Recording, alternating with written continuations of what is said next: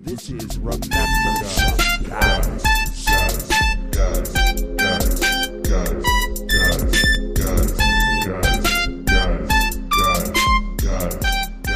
Second down and three. Jackson takes it himself. Look at him dart back and forth. Oh, he broke his ankles. Now he's got an entourage and he's got a touchdown. He is Houdini. What a play. 47 yard touchdown run by Remember That Guy, the show where we mine our memories for nuggets of nostalgia about peripheral players, past and present.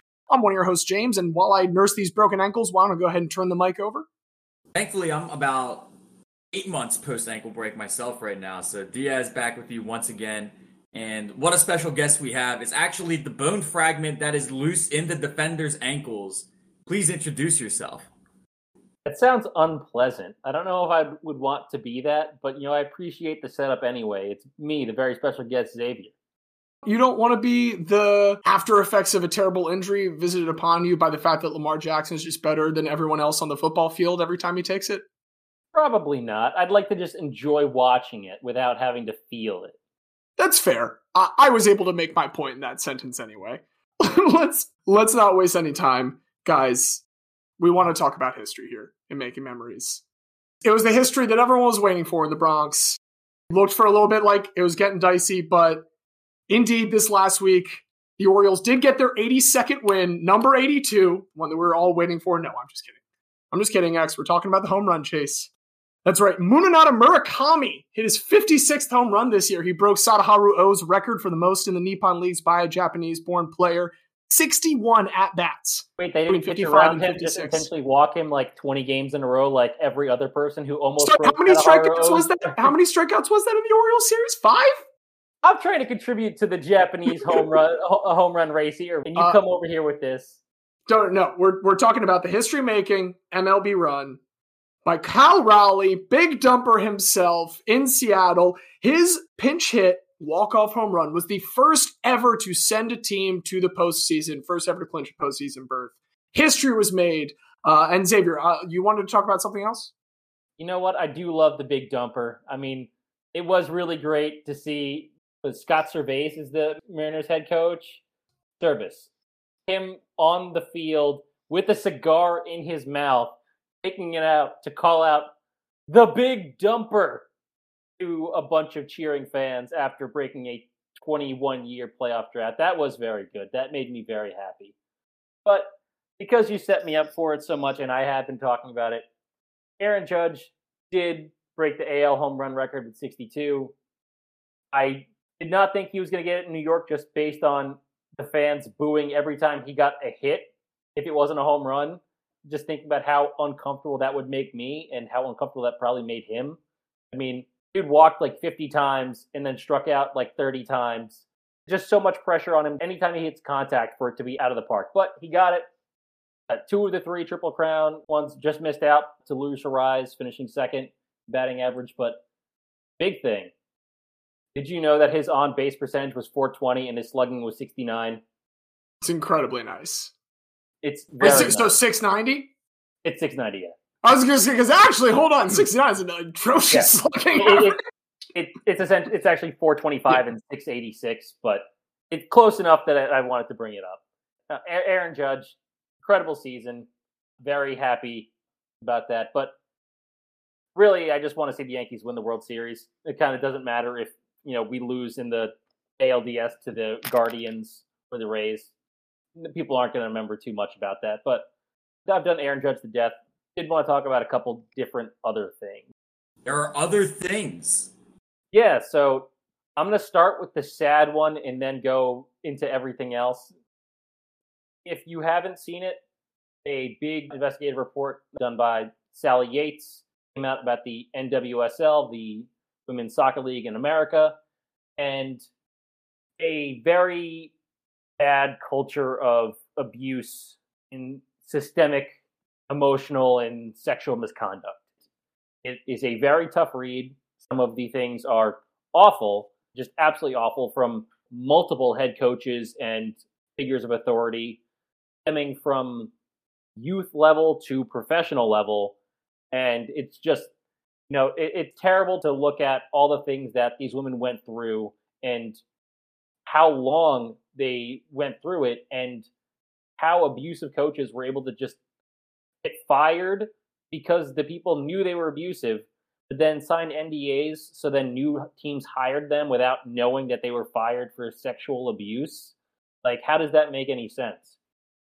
You know, I'm hoping that this really gives the NWSL a chance to clean house and provide an actual good environment for these women who are incredible professional athletes and deserve to be safe in their place of work. So I, I'm, I'm really hoping that things improve after that. That was a downer. I, I get it. I know it's not a it's not a fun thing to talk about, and it's not an easy thing to talk about. If people want to look it up, just Google NWSL Yates report, and, and, and you'll see it. Oh, one, one comment. One comment. Fuck those guys. yes, fuck Oh, them yes. all. Sorry, sorry, sorry, sorry. Fuck those pieces of shit. They do not deserve to be called guys. Mm, mm, good distinction. Our apologies to the concept of guy for that temporary slander. Is No, it I- libel if it's a podcast? Like, does a podcast count as print in libel law? I don't think so. I would. I feel like it'd have to be slander because it's said It would still be loud. considered slander. I bet you there are lawyers who have made a lot of money debating that one thing, knowing how the legal profession works. But enough about that. The Jets won again. Zach Wilson with the best Jets fourth quarter performance by a quarterback since 2000. Not a high bar, but still good enough to beat the Steelers in Pittsburgh. Meaning the Jets are now 2 0 on the road, both against AFC North teams, which is pretty fun. I guess they can't beat AFC North teams at home, but you know that's that's another story. And then the last thing I want to talk about was I was watching the Europa League because I needed something on in the background while working today to not have my brain explode. And Mix Diskerud was playing for Omonia Nicosia of Cyprus against Manchester United. For people who don't remember Mix Diskerud, he was a believe Norwegian American soccer player who committed to the U.S. national team in like 2008, 2009, and was a U.S. national team player for seven years and went to the World Cup in 2014 instead of Landon Donovan and wore the number 10, but didn't actually appear in any games.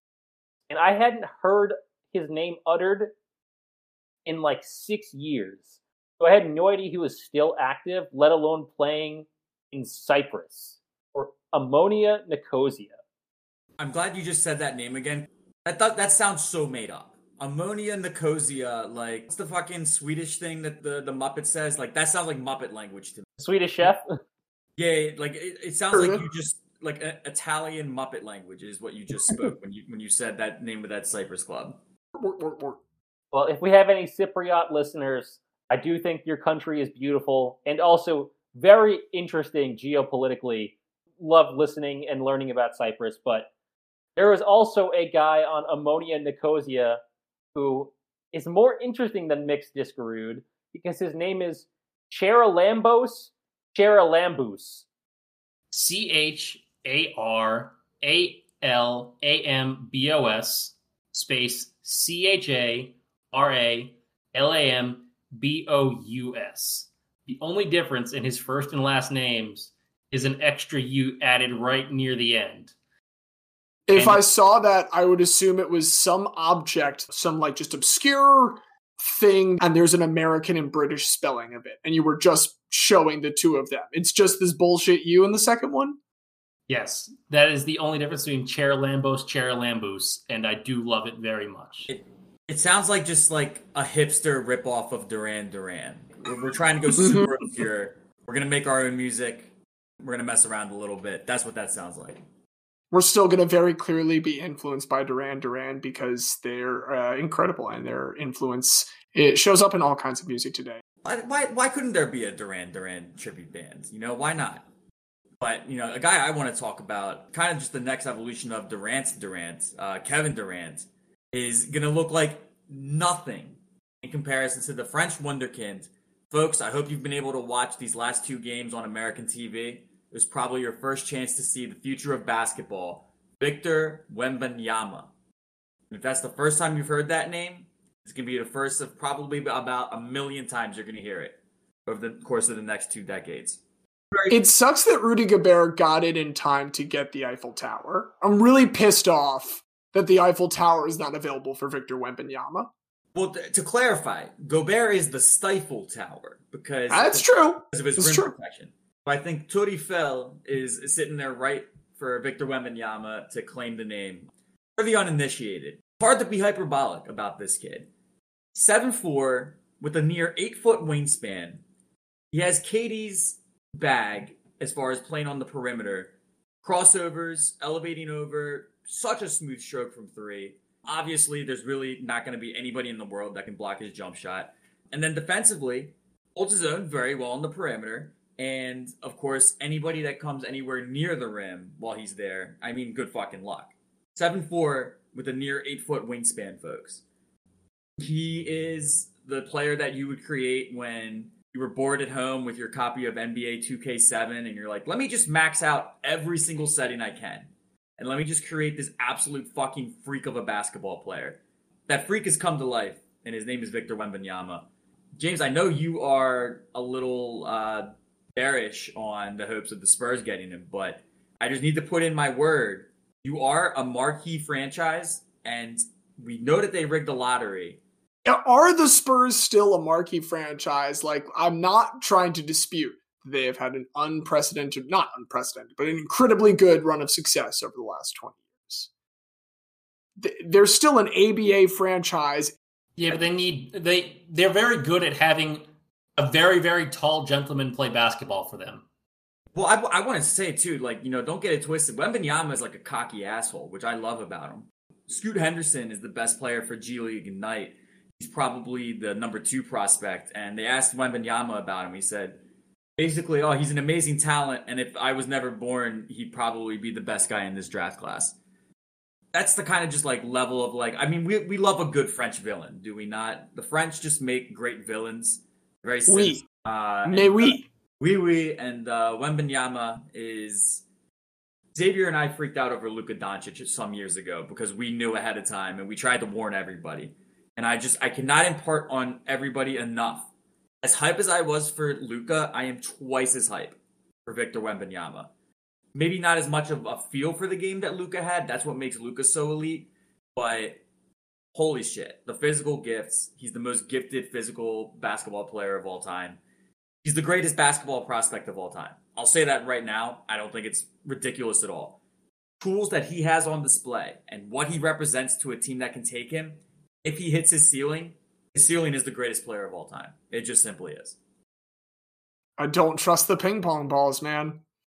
I trust that Gregg Popovich, if he wants to put on a losing team, he's the greatest coach of all time. He can make the best tank job of all time. I don't doubt that for a second. I just don't trust the ping pong balls. Well, here's my sell job to you. What better narrative is there than the player that's going to come in and change the NBA forever, getting his first year or two at least, to be coached by the greatest head coach of the modern era? That is as great a story as I can ever possibly put together. Brett Brown, development coach down there, he gets a chance to work with Wembanyama. I can I can spin the narrative pretty easily. I'll try to believe. I'll do my best. But you know, it's hard to believe in good things in sports nowadays because I don't know if you guys have heard. The floodgates have opened for cheating scandals. I want to say I think the poker one's bull. If, so there's there's been a poker cheating scandal where a woman seems to have just played statistically bad poker. Not that bad, but like bad enough that a guy raised a stink and like went back and threatened her and got the money back afterwards, saying that he, he uh, imagined she cheats. There's there's a poker cheating scandal going on. There's a fishing cheating scandal going on where they were stuffing lead weights in fish fillets apparently for years. Just this morning, I swear to God, there's an Irish step dance cheating scandal. Oh my god! How can you cheat at It's so it's it's it's there's a judge and a coach who have been having an illicit relationship for many many years and like have been exchanging sex for scores. So that just broke an Irish step dance, but this is all obvious like the floodgates open because of we're back to butt buzzing. The Wall Street Journal this week reported on chess.com's analysis. The Wall Street Journal is talking about chess cheating. Hans Niemann was basically thrown to the wolves by this chess.com analysis. I think appropriately so, if everything that's in is correct. He is estimated to have cheated on chess.com in at least 100 matches. He definitely com- cheated, if these allegations are true, in ones where money was exchanged. So he's cheated people out of money. And far be it for me to like throw praise on the incredibly right wing Wall Street Journal, but I did very much enjoy the last line of the writing. Niemann shared his own views of chess.com's anti cheating methods, and then they insert a quote that had been asked of him uh, quite some time ago. They have the best cheat detection in the world. So, with that being said, with all of this data out there, it should come as no surprise that when Hans Niemann did yesterday on October 5th show up to the US Chess Championships, he was given a full metal wand shakedown. Now, you could say that they do check the entire body. That's absolutely true. Do they spend a little bit extra time on the butt? The video's out there for you to see. Make your own conclusions. I would really love for him to just admit to one thing that's very important. He had admitted initially, he's like, yeah, no, I cheated like two times on chess.com, once when I was 12 and once when I was 16. If this analysis is true, and chess.com has incredibly good cheat detection, the thing that happens most of the time is they will come to a player, particularly if it's a high ranking and well known player, when they have allegations. They're like, hey, we're going to give you a chance to get out ahead of this. We don't have to release analysis if you come clean about it. We'll restore your scores and act as if those games never happened almost all the time people do this. Like some guys have admitted, I look, I just wanted to see how good your cheat detection is. I wanted to test it sometimes. So uh, it's never really come to this before. They've never made it this public, but Hans Niemann just seems to continue to be obstinate about it. If these allegations are true, he's cheated significantly more recently than that 16 that he copped to. So I would love for him to confess so I can stop scouring the web for stories about this because I feel like it's a disregard of my duty at this point to not present you live updates every week of butt buzzing. So my, favorite thing about this is that the article I read today is that not only did they use a metal a metal detector on him, they used a special detector that is supposed to detect radio frequency signals coming out of the body and can also detect silicon devices that are not on. So if there were something silicon maybe hidden in one of his parts of his Orifices. body, one Orifices. of his orifices, they technically believe they could have detected it with the thing that they what had him go through. Look, if he ever did that, there's obviously no way he would ever do it again at this point. It is just funny though that he will almost always have to be checked with a little bit of extra attention on the ass at every tournament he goes to from now on. Indeed. Perhaps someday he'll earn a proper sobriquet for this outpouring of cheating that's come out of there. But sobriquets, nicknames, that is the name of the game this week. I was inspired by the power. You, Diaz, bringing that to us. It made me think about the power of a really good nickname. There is something that is really great about how it can very quickly give you a distillation of just what is the general feeling about this player. Like, what feelings do they engender amongst the fan bases? How do people view them, view their career? Sometimes it is just good branding. Like, Chocolate Thunder doesn't tell you that much about Darryl Dawkins, but it sounds phenomenal. And there's a story in every name. Some of them I think are particularly good. And I wanted us to share those stories about nicknames this week. We love nicknames, and what people don't realize is sometimes the nickname becomes so ubiquitous that it just becomes the name. I mean, I can't remember the last time that I called Dr. J Julius Erving. I've never once called Magic Johnson Earvin Johnson. A great nickname becomes the name, it becomes the identity. They have a lot of power and influence, I think, in someone's career. And that's kind of what I wanted to focus on on mine today. Now, there's been in the course of human history a lot of debate over what necessarily the power of a name is. I think it was Shakespeare who said, What's in a name? That which we call a rose by any other name would smell as sweet.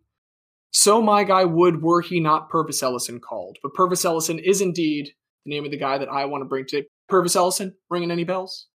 It sounds familiar. Can't say I know too much about him. Say, I am not Hector Salamanca. I'm in the middle of a Breaking Bad rewatch because I don't. I'm not ringing any bells on that one. I enjoyed that very much. Uh, I hope that you enjoy the story of Pervis Ellison, which begins on April 3rd in 1967 in Savannah, Georgia, which, you know, that's Southern hospitality. It's known as the hostess city of the South or the Forest City, because they grow a lot of live oaks there. There's a lot of, a lot of big trees. Something they don't grow in Savannah, the oldest city in Georgia, is a whole lot of athletes. BFD, Bucky fucking Dent, maybe the single most famous athlete coming out of Savannah, Georgia. It's not a very deep pool down there in Savannah. But despite this, when Pervis Ellison gets to Savannah High School, is the first time we really get like any kind of information about his basketball play. Under coach Ron Love for the Savannah Blue Jackets. Savannah does not have a robust high school sports presence in Georgia. Despite this, with Pervis Ellison playing at center, he's a very big kid, hits his growth spurt early on in high school. They get multiple sub-region conference championships and one time make the Class 4A Final Four in the state. Even though this is basketball in the South and not like football in the South, it is still a very big deal for a relatively small high school like Savannah High School to make it up there. So Pervis Ellison is highly sought after, but eventually he decides that he is going to go to the Louisville men's program headed at the time by coach Denny Crum. Denny Crum was a former UCLA player under the Wizard of Westwood, John Wooden, and then he became an assistant coach under John Wooden for a while until he got hired to Louisville in 1971. He's really the one that like has made Louisville into the basketball power that it is. He wins their first ever championship 1980. Uh, they move into the more prestigious at the time Metro Conference during this, and he really kind of elevates their status in one way by kind of pioneering the practice of scheduling big games early on in the schedule, both to just instantly drive up interest because you want eyeballs on the game and you want to kind of build confidence if you can get some of those big wins early on. Also, just allows him to display his unflappable demeanor early on that earns him the nickname Cool Hand Luke. He's also known as Mr. March because by the time Pervis Ellison comes to Louisville in the last 14 seasons, they have made the tournament 11 times, made it to the Final Four five times, and as I mentioned, they had that one 1980 natty against his alma mater, UCLA. So this is the environment that Pervis Ellison walks into, and it is very good for him because Denny Crum is all about a high post offense. And so this big kid center coming in immediately in his freshman year starts all 39 games on the 1985-1986 season that is so built around this big man high post offense. They become known as the Doctors of Dump.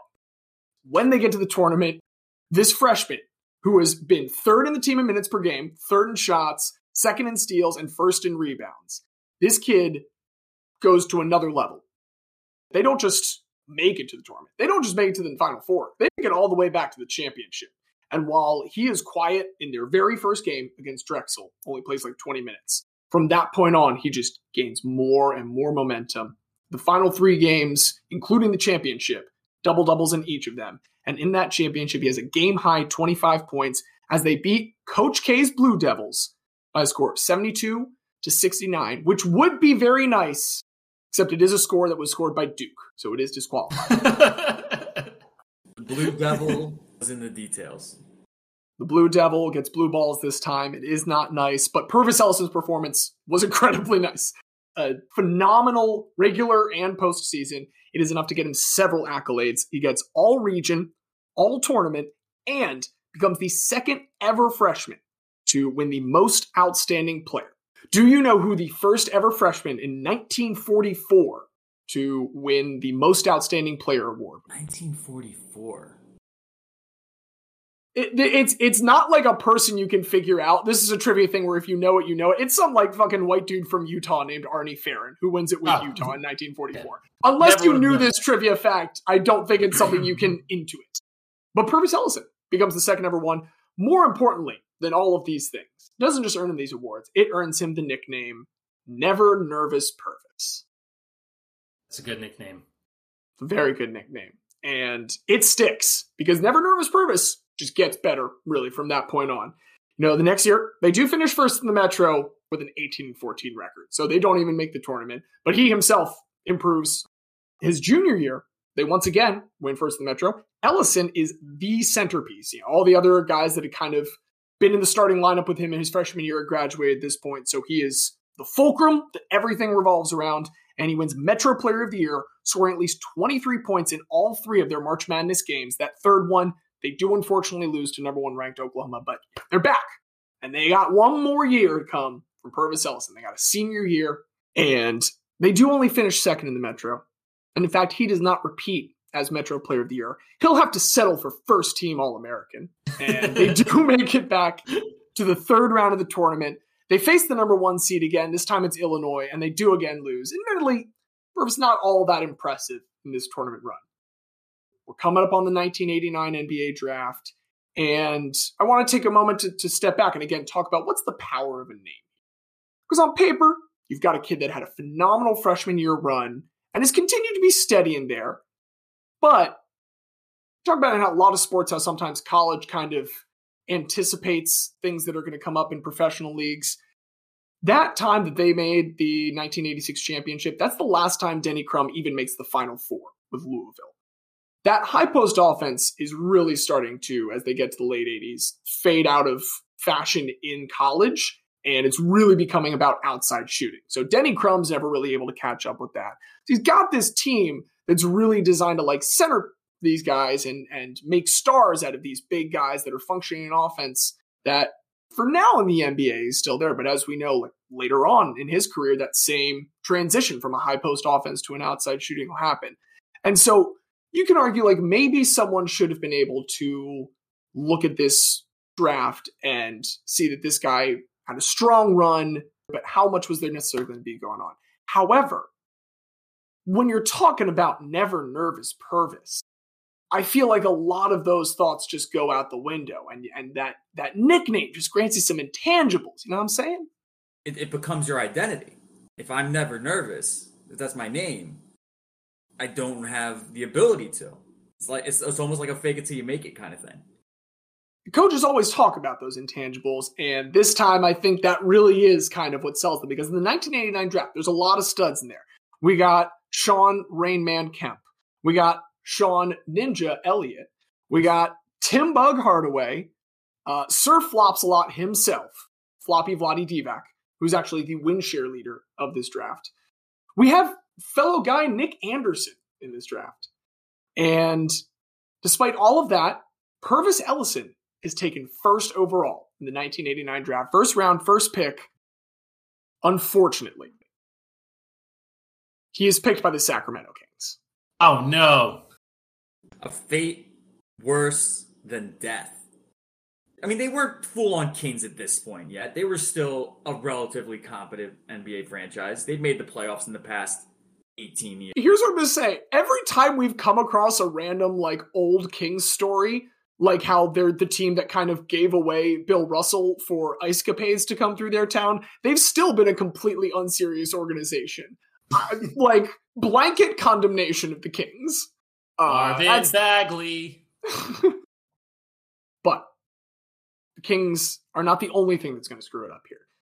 Kings draft our boy, Pervis Ellison, and they bring him onto a team where the big offseason acquisition, it was a trade that brought everyone's second least favorite Mormon, Danny Ainge, to the Sacramento Kings. Editor's note number one is Mitt Romney with a bullet. Danny Ainge, the man so shitty, he gave himself his own nickname in Boston, decided to call himself El Terrible. That is the nickname that Danny Ainge gave himself as a Boston Celtic. Maybe that is why they traded him to Sacktown, because he's an insufferable jackass. And he comes and brings that insufferable jackass spirit to the Sacramento Kings.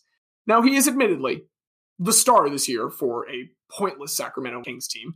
Part of that is because, what did you know it? Pervis Ellison, a very highly drafted, talented college center, has had foot surgery his rookie season. Ooh. That is Yeah. not a good sign. It's it is not a good sign, and it's a refrain we've heard many times. Especially back then, I mean, foot surgery was like a death sentence for basically any basketball player.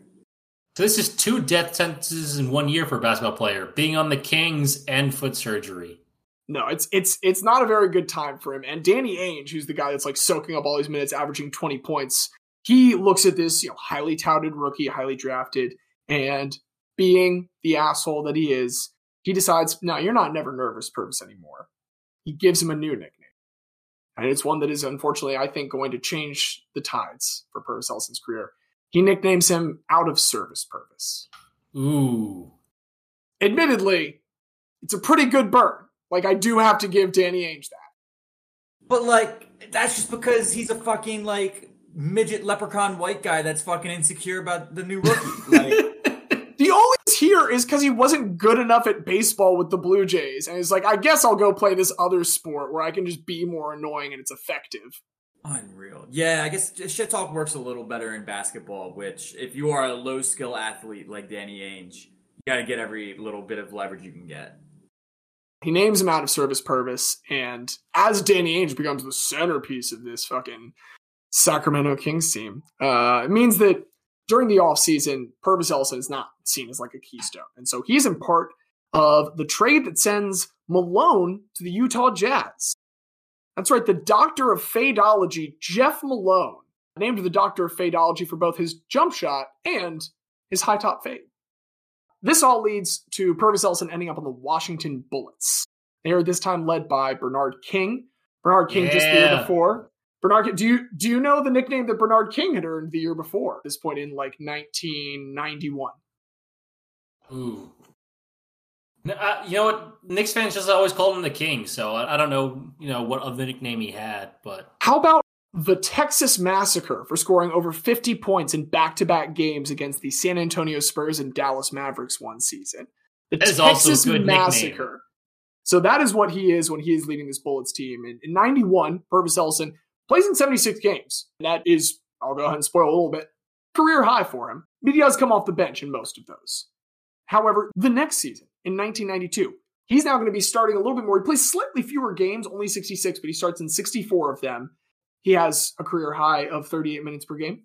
He has 20 points per game. Now, is all this because this is a very bad Washington Bullets team? Sure. Is it still enough to get him most improved player? You bet your ass it is. So 1992, out of service Pervis, hey, maybe we have a moment to change the narrative here. We've had two years of playing at least three quarters of the game. You're starting to find your place here. Diaz, I think like I, I appreciate that you put that point up earlier of uh, speaking it into existence and and having that mentality about the name.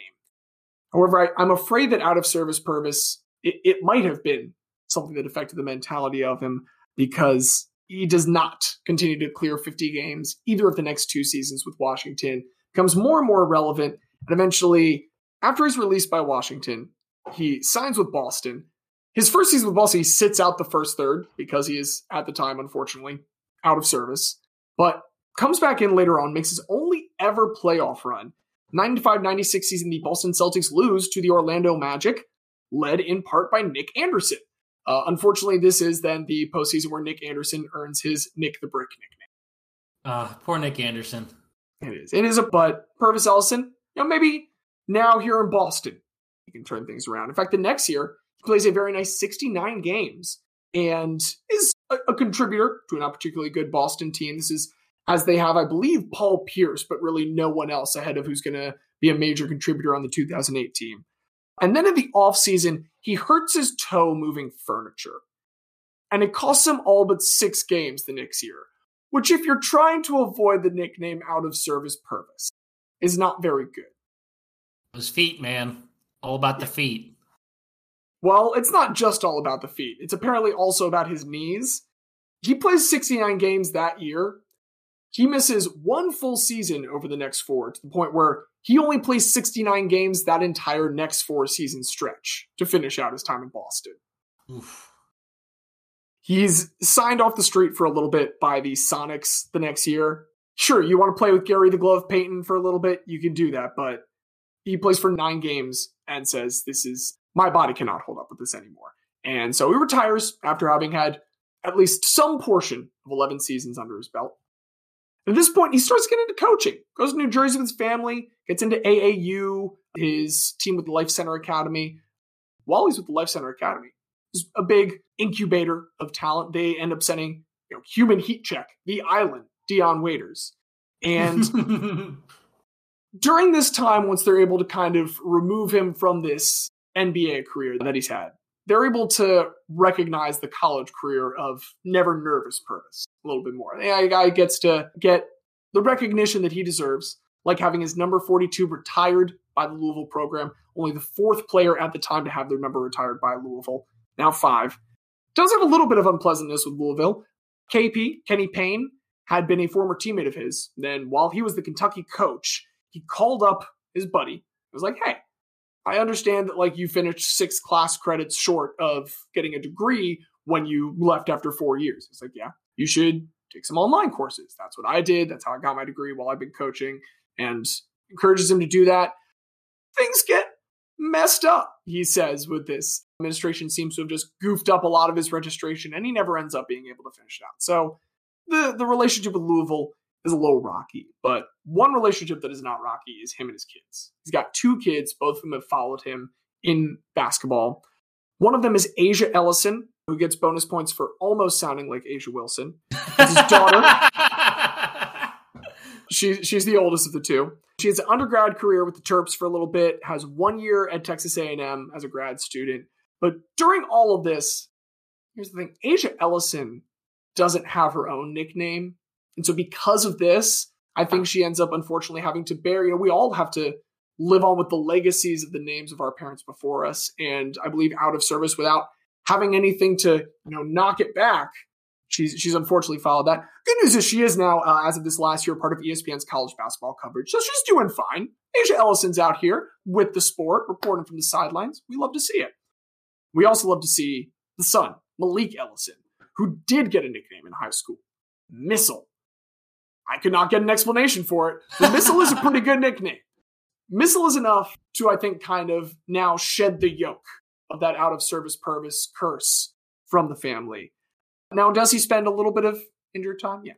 But then he fights back. He goes to the Czech League for a little bit, comes to the G League, and then actually just last month, September 16th, he signed a contract with the Hawks. Malik Ellison will be appearing in the NBA this season. So the missile is making a name for himself. He's making his dad proud, and he's carrying on the name of who I think is a true guy, Pervis Ellison. Because I think it goes to show, again, as I wanted to say, nicknames tell a story, but I do think they can influence it a little bit. I think that reputation that Pervis Ellison had coming out of college really benefited from that incredible branding of Never Nervous Pervis. And then I think that, you know, absolute asshole, Danny Ainge, really put a fucking hex on our guy Pervis Ellison right here with, again, an admittedly good burn out of service Pervis. Like, it's pretty good, I, but not if it's your teammate. Like, that's good if you're playing against somebody. I hate Danny Ainge, but I do not hate this guy. And so you can call him Never Nervous. You can call him out of service. Either way, no matter what you call Pervis Ellison, I call him a guy. You like that. I I like that a lot. Louisville basketball players have had some good nicknames in the past. I remember there was a guy named Dr. Dunkenstein who went to Louisville, which is also very good. Carrying on the Doctors of Dunk legacy. That's been, if anyone was going to continue to claim it, that's the place to do it. Ben, like you were saying, James, I mean, you had Spider Mitchell come out of Louisville as well. Teddy Bridgewater has somehow never had a good nickname, even though his own name is so cool. I guess that's maybe why he doesn't need one. Yeah, love Pervis Ellison. I, I think there's there's good support for your theory because we did get that brief glimpse of how good he could be. One year he's finally healthy. He averages 20 in Washington, follows it up with 17.4 the next year. So, I mean, cannot deny the skill, and you cannot deny that it's all Danny Ainge's fault. Everything bad that's ever happened in basketball is Danny Ainge's fault. The fact that they had a bottom in the basket covers at first when they put it there, that was Danny Ainge's idea. The fact that you couldn't dribble at first, that was Danny Ainge's idea. When they were in the front court and you couldn't come into the back court, it was eight aside. That was Danny Ainge's idea. That synthetic ball, do you remember that bullshit in 2006? also have it on good authority. That was Danny Ainge's idea. So Danny Ainge, a, a what's what's the word I want to look for? I'm trying to think of some portmanteau where it's like poison and guy. I can't get there. I just can't get there. We'll have to come back. It's all right. We'll workshop it and bring it up next time. There'll be enough Danny Ainge slander in the future, I'm sure. Well, we'll certainly slander Danny in the future, but Xavier, if you don't mind, I'd like to go second. Please be Um, my guest. And yeah, I think I, I had to go to the sport of boxing when it comes to this one, just because I think boxing is a sport in and of itself that lends itself to spectacles. You have these crazy entrances, dramatic music. These guys are built up to be larger than life, and the nicknames have have a real big part of that. You look back in the 80s, I think the 80s was the heyday of nicknames for boxing because, for one, first of all, all four of the guys that I'm about to say were at the top of the sport in the same division. And this is going to be crazy if you're a modern boxing fan. This might be something you don't quite understand, but the best fighters all fought each other. And you got to see all the great fights that you actually wanted to see. Are you trying to tell me that there wasn't some kind of just world where you had to have a bunch of hypothetical scenarios that would be able to resolve this argument amongst the fans? Right. Like, imagine if you didn't have to wait 10 years for Pacquiao Mayweather. You didn't have to wait all that time for that fight to finally happen. Imagine a world where instead of tweeting at each other, Anthony Joshua and Tyson Fury just signed a fucking contract and got in the ring. By the way, for the record, that's all Tyson Fury's fault at this point. He's being a fucking piece of shit. I know you love him, Xavier, but those negotiations are his fault. Anthony Joshua is accepting whatever terms. Gypsy King can do whatever he wants in my eyes. He, he will never fall from grace for me. Listen, that's fine, and you know that's that's why he's going to be the Gypsy King because nobody wants to claim him for their own because he just marches to his own beat, and uh, I, I think being very unfair to Anthony Joshua. But anyway, uh, to get back to again the golden era of boxing to me is the '80s. You had Roberto Duran, Mano de Piedra. You had Sugar Ray Leonard. Sugar is not his first name. You had Marvelous Marvin Hagler. Funny enough, Marvelous did become his legal first name because he was pissed off that the announcers would not call him by Marvelous Marvin Hagler. So he said, fuck you. It's my real name now. Now you have to say it. That's one of my favorite pieces of trivia, and it's the most boxing thing ever. Like, you only have an ego like that if you are a boxer or some sort of combat sport Right. athlete. Well, you have to. And I mean, like, on a similar vein, you got George Foreman with his fucking 10 kids all named George or Georgette. um, so some fun stuff there. And I would be remiss if in bringing up those three, I don't bring up Thomas the Hitman Hearns. Four all-time great boxers, four all-time great nicknames. They all fought each other at least once. And really, for a long time after that, and even still today, we don't see fighters like that. But we did see a fighter like that. We saw one guy who his top priority every time that he got in the ring was putting on a show for the fans. I'm talking about your favorite Italian boxer. I'm talking about your favorite Canadian boxer. I'm talking about your favorite New Jersey boxer. And they're all the same person. Because I'm talking about Arturo Thunder Gatti. Love That's a- Arturo Gatti. That's a very interesting melting pot to emerge from. A varying vibes from Canada and New Jersey, as I understand it. varying vibes that I think are able to reconcile themselves within New Jersey. So I think in that sense, it's kind of beautiful that that's where he ended up. I'll give you a quick speed run of that. So Arturo Gatti, born April 15th, 1972. He's born in Cassino, Italy, uh, and raised in Lazio for the first couple years of his life until, as a boy, his family moves to Montreal. So he's in Montreal, Canada, and as he is growing older, he's starting to develop his boxing talents, but Montreal, Quebec, not quite a boxing hotbed. So he relocates to America, goes to New Jersey, and goes to Jersey City, where Matt Paul, if you're listening, holding it down.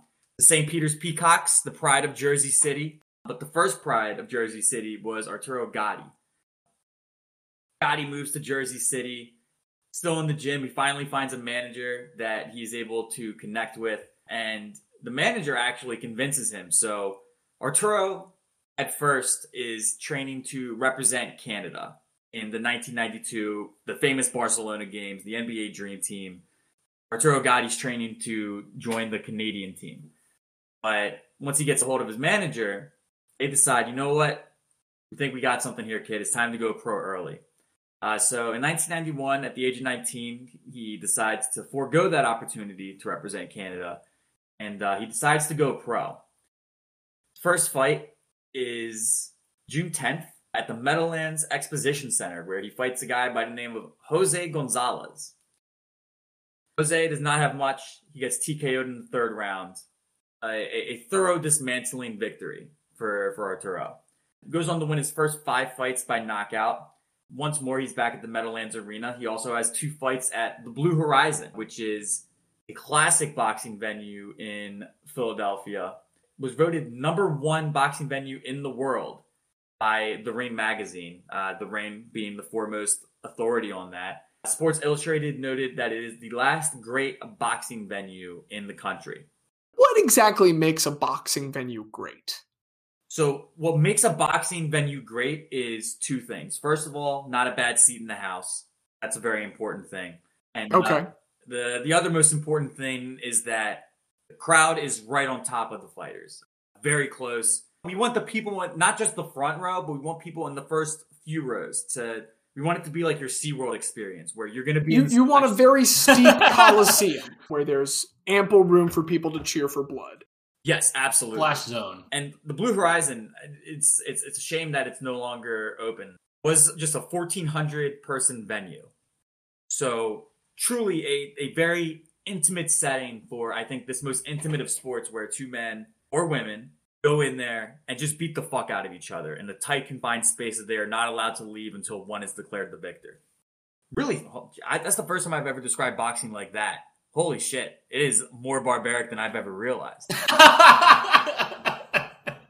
I have a lot more respect for that guy. That uh, you remember he he didn't get the contract he wanted, and he just stepped right out of the ring as soon as they rang the first bell. I don't remember his name, Yep. but I remember it happening. I have a lot more respect for him now. But so he runs off those five straight knockouts. And the sixth fight, uh, he goes to the Trump Taj Mahal, which should have been the first sign that wasn't somewhere he was supposed to be. Doesn't get the knockout, but he does get a unanimous decision. Then goes on to lose his next fight to King Solomon. Great name. Loses a split decision to King Solomon at the Blue Horizon, but he's not to be deterred by this. So in his next 23 fights, 23 and 0, 19 knockouts, thrilling the crowds, do, doing what you get in there to do, which is to entertain. He's going all over the world at this point. Fights in MSG for a couple of these fights. Ends up over in the Netherlands once somehow. So making a name for himself. This brings us forward to 1998, which is going to be his first real marquee fight. Now, he has won the IBF junior lightweight title of the world by this point, but in doing so, he beat Tracy Harris Patterson. Not much, not much of a boxer, but it's a big fight with Angel Manfredy at Boardwalk Hall in Atlantic City. Now, he gets TKO'd in the eighth round, but this is a fight that puts Gatti on the map for boxing fans because, as Xavier can attest, Gatti, when he gets in the ring, he gets his fucking ass kicked a lot. He doesn't care. His face, he gets swollen so quick. He gets cut so quick. Makes it very apparent to the fans the kind of condition he's in. Never affects his, his ability to come forward. Never affects his want to or his how to. He's in there, and he's in there for a fight. So, like, okay, what's does he have any strategy, or is he just not particularly good and gets the shit beaten out of him? So he is he is a very skilled fighter. Again, this is a guy that was training to represent Canada in the Olympics. He has the skill, but you can, you can turn a fighter into a boxer, but you can't make him not be a fighter. If that makes sense. When he gets in the deep waters, he's going to revert back to what he knows best, which is I'm going to throw as hard as I can. You're going to throw as hard as you can. One of us is going down. Manfredy loss was actually the first of three consecutive losses he had. So he loses a split decision thereafter to Ivan Robinson and then loses the rematch with Ivan as well. It's some good fights coming back. Reyes Munoz, he gets a TKO in the first round. This is kind of just a bounce back fight for him. Joey Gamache, he knocks out in the second round. This is one of the most brutal knockouts I've ever seen. Gamache is kind of up against the ropes and like already out on his feet, but this was, you know, 2000s. We didn't really care about brains or like head injuries protecting athletes at the time. So Gamache eats about five or six more while the lights are already clearly out. It's a really, really, really tough scene. Brutal knockout. Wins his next two fights, uh, TKO over Eric Jakubowski, uh, and then a win over Joe Hutchinson, which sets up his next big fight with Oscar De La Hoya. Doesn't go too well for Arturo. He makes it to the fifth round before he gets TKO'd. Again, a very entertaining fight, but the kind of trend that we see throughout his career is that once he steps up from A level fighters to A plus slash superstar level fighters, he's just not quite there. A lot of the time when you're talking about a guy and it's someone I haven't heard of, they don't do well when they run up against the people I have heard of. Yeah, and I, I mean that's yeah, Oscar De La Hoya. That's Yeah, no, I that's I know him. the Golden Boy again. As, as we're Boy. going through the nicknames, which is I think one of the best nicknames in boxing history. Real shame what's uh, what's happened to De La Hoya lately. Will not admit it, but is very clearly in the throes of cocaine addiction. Anytime he makes a public appearance, his Twitter even sometimes it's it's, it's not a great scene. So the Golden Boy, we hope you get better. Arturo Thunder Gatti got better in his next fight against Terron Millett. Uh, gets a TKO in the fourth round. Again, this is one of those. We're going to schedule a, a what, what they call a tomato can to go out there for you to get your confidence back, to get a win back. And then the next fight was supposed to be a good fighter, but not a great fighter, but something again to help continue building that confidence for Arturo Gatti. But what the attendants at the Mohegan Sun Arena in Montville, Connecticut didn't know that night is that they were about to witness, and the God, the greatest fight in the history of boxing. Between the Las Vegas Aces and the Connecticut Sun for the WNBA championship. Two heavyweights just going at it, punch for punch. A'ja Wilson throwing left hooks like she's fucking James Toney out there. That's, that's a deep boxing reference. I'm proud I was able to pull out that one. But no, uh, I'm talking about on May 18th, 2002, Arturo Thunder Gatti makes his way into the Mohegan Sun Arena and he's going to fight the pride of Boston, Irish Mickey Ward.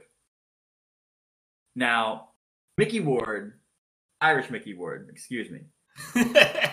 Irish Mickey Ward was very much a um I don't want to call him quite a journeyman fighter, but he was. He was um one of those guys I've, I've mentioned it previously in talking about boxing. He's the guy you fight to prove that you're ready for the real guy, the mini boss.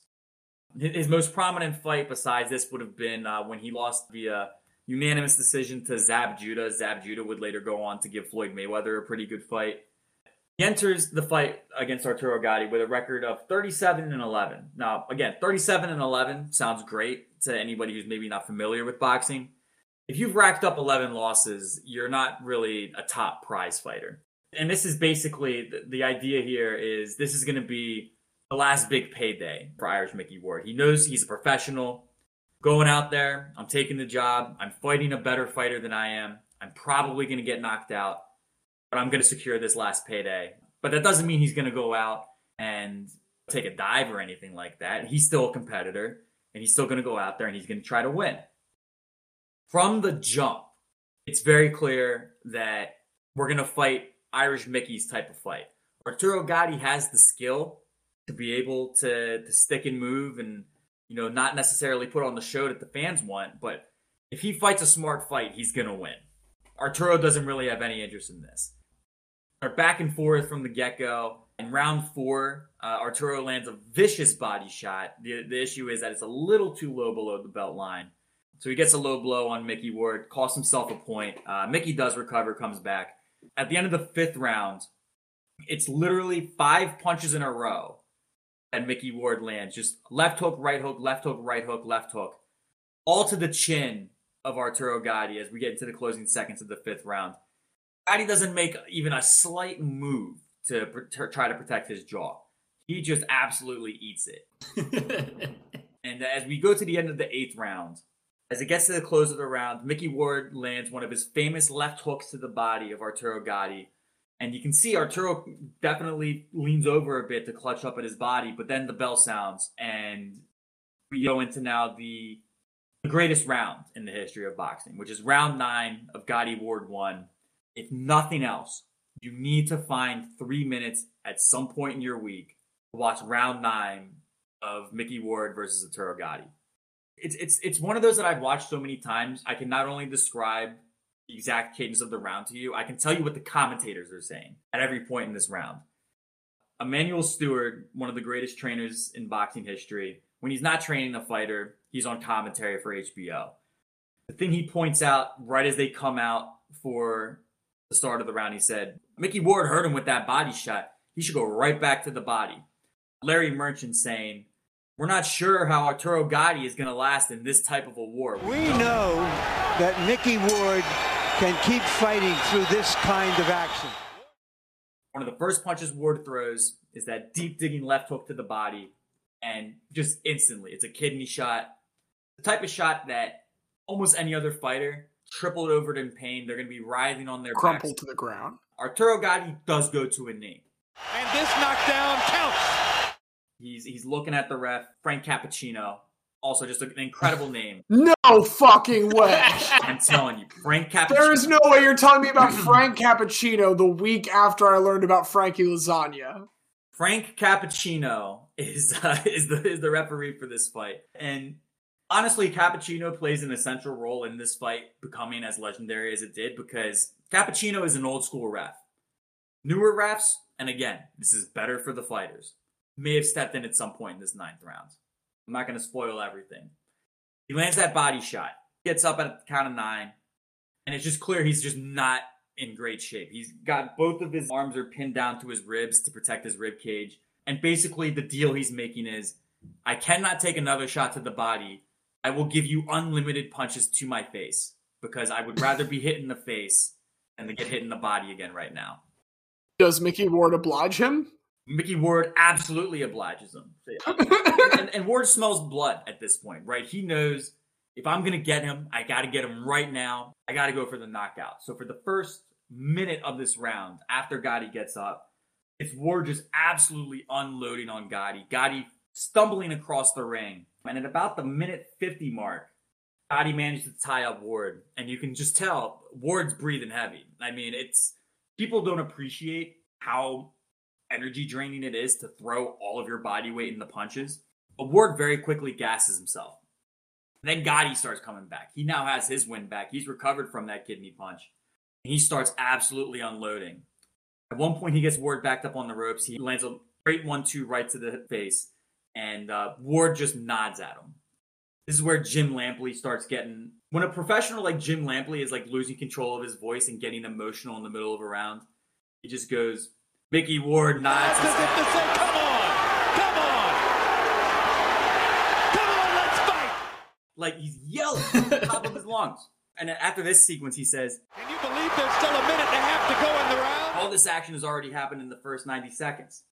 Gatti continues to unload. Now gets to the point at about the minute mark. Ward takes the first minute to throw like crazy.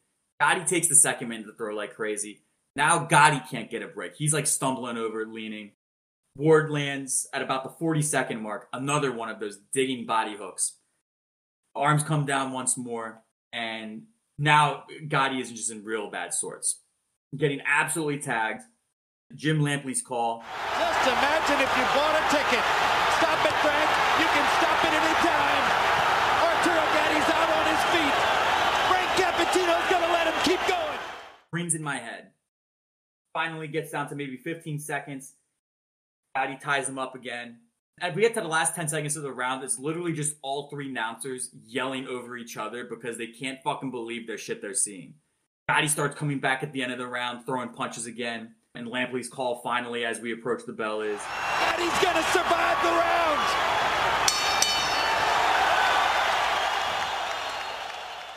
makes it through round nine. We go back to our corners. And the message in the two corners could not be more different. In Irish Mickey Ward's corner, his brother is his corner man. And he just says, in a, in a very, I'm going to do my best Boston accent, this guy's fucking finished. So he's encouraging him to go out there and get him. You're very specifically doing a Christian Bale Boston accent because Christian Bale does portray his brother in the one where Mark Wahlberg is Mickey Ward. And the whole time I've been thinking, why the fuck wasn't this in that movie? So it's I think I don't remember if the movie ever actually got made, but I remember that being the premise if there were to be a sequel. Still hasn't been made, still presumably in development. Make this fucking movie. But I mean, I also understand why they wouldn't make the movie because it, it's it's one of those where like one of the biggest cliches in sports is, you know, oh, you couldn't write a script like this. But anyway, yeah, the Christian Bale, this guy's fucking finished. And then in Arturo's corner, Buddy McGirt, one of the great trainers of all time, just says, "Look at me, Arturo. I'm not going to let you keep taking this type of punishment." Sounds like he's about to stop it. Back Mickey's corner thinks that it's been stopped. So when they ring the bell to start round 10, Irish Mickey Ward raises his hands as if in victory, but Arturo gets off his stool, comes over anyway, and Frank Cappuccino, uh, in his uh, New York accent, no, no, fight not finished, last round. And uh, then we get Harold Lederman coming in. Harold Lederman, who always scores the fight, another just classic New York fighter. And they, they go, Harold, how do you have it through nine? And he's like, Okay, Jim, the first thing I want to say is this round's going to be 30 seconds short because the damn timekeeper never stopped the clock. Anyway, he has it in favor of uh, Mickey Ward.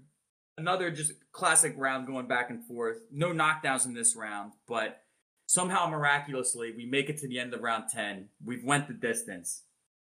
And when it goes to the cards, we have one person has it even, and the other two score it in favor of Irish Mickey Ward. Fun fact, very controversial because the there was one round that Ward won 10-8. Because you get the knockdown, it instantly becomes a 10-8 round. One of the judges scored it a 10-7 round, as if there had been two knockdowns. This is likely just a clerical error, but as it was with Roberto De Vicenzo, I I don't know how I could be such a stupid. Once the cards are signed, it doesn't matter whatever errors were made on the cards. That's it. So if that round had been scored correctly, then it would have been one judge having it for Ward, one judge having it for Gatti, and one having it a draw. So we would have reached a true draw decision. So very controversial. This sets up the trilogy, of course. The next two fights, Gatti does adjust his style. Fight two pretty much just dominates it. There's some exciting moments. The third fight, Ward way outclassed by this point. He's now the third fight happens a full year after he was already saying this is my last fight. But gets really interesting in the third fight because Gatti ends up breaking his hand. Broke it on Ward's hip actually in the fourth round. So we get some of those exciting moments, but ultimately Gatti does prevail. But the brotherhood between those two is just something that I, I just I can't emphasize enough. It is remarkable. They obviously after the first fight, both of these men need medical treatment. Gatti probably more than Ward having lost the fight. But Mickey Ward will always say, you know, I remember being in the hospital after that first fight, and the first person that came to see me after my own family was Arturo Gatti got up from his own hospital bed to come over and check on me. I, I said earlier, like how barbaric the sport is, and obviously it is, but stuff like that is just that gentlemanly respect that true professionals have for each other the way that they're able to truly become brothers. It's it's one of the most beautiful scenes in boxing after of course the fighters hug after both of the first two fights. The third fight, it's the entire corners. It's a fucking 15 person just big group hug in the middle after their third fight because the love it becomes love at a certain point that that they have for each other. And Jim Lampley's call was I- one of my favorite calls in the history of sports broadcasting. Honestly, he says, "What Arturo Gatti and Mickey Ward share, only they know. Only they can feel it. Only they can touch it, and we are blessed to bear witness." As you can imagine, after going through three wars of fights with this fucking guy, Gatti's uh, his best days are somewhat behind him bounces back with three more victories against lesser competition. We'll say Gianluca Branco, Leonard Dor- Dorefti. I can't even say that. That's a weird name. Not a good fighter. and uh, Jesse James Leija. All of those happening at Boardwalk Casino. Fun thing to point out: the last nine fights of Gatti's career all happen on the Boardwalk, Boardwalk Hall. But getting those fights with his now elite notoriety as a result of the Mickey Ward trilogy. He does get another chance to fight for a unified title. Now he goes up against Floyd Mayweather Jr. at Boardwalk Hall. And this is the fight that was dubbed Thunder versus Lightning. makes sense. Arturo Thunder Gatti going against uh, Pretty Boy Floyd Mayweather, Floyd Money Mayweather. Floyd's had a lot of nicknames. Lightning was never one of them, but it works for the purposes of going against Thunder. Gatti gets outclassed. He never really gets hurt, but it's just clear from the first round that these two are not competing in the same sport. Floyd is just levels above him. And at the end of the sixth round, Buddy McGirt tells him, Look, sorry, you're done. They call it at that point. Uh, he gets a, a, a, TKO victory in the 11th round over Thomas Damgaard. And then he himself gets knocked out twice more, once by Carlos Baldomir and once by Alfonso Gomez. And at that point, 2007, Gatti decides it's time to wrap up his career. I appreciate that the trainer recognized the potentially self-destructive tendency of that might have led him to continue fighting Floyd Mayweather, having seen him clearly throw himself to the whims of fate in regards to his life. Right. And it's it's one thing to leave him in there if it's a fight that he actually has a chance of winning, but when you're being thoroughly outclassed and getting beat up, it's you know, it makes it a little easier.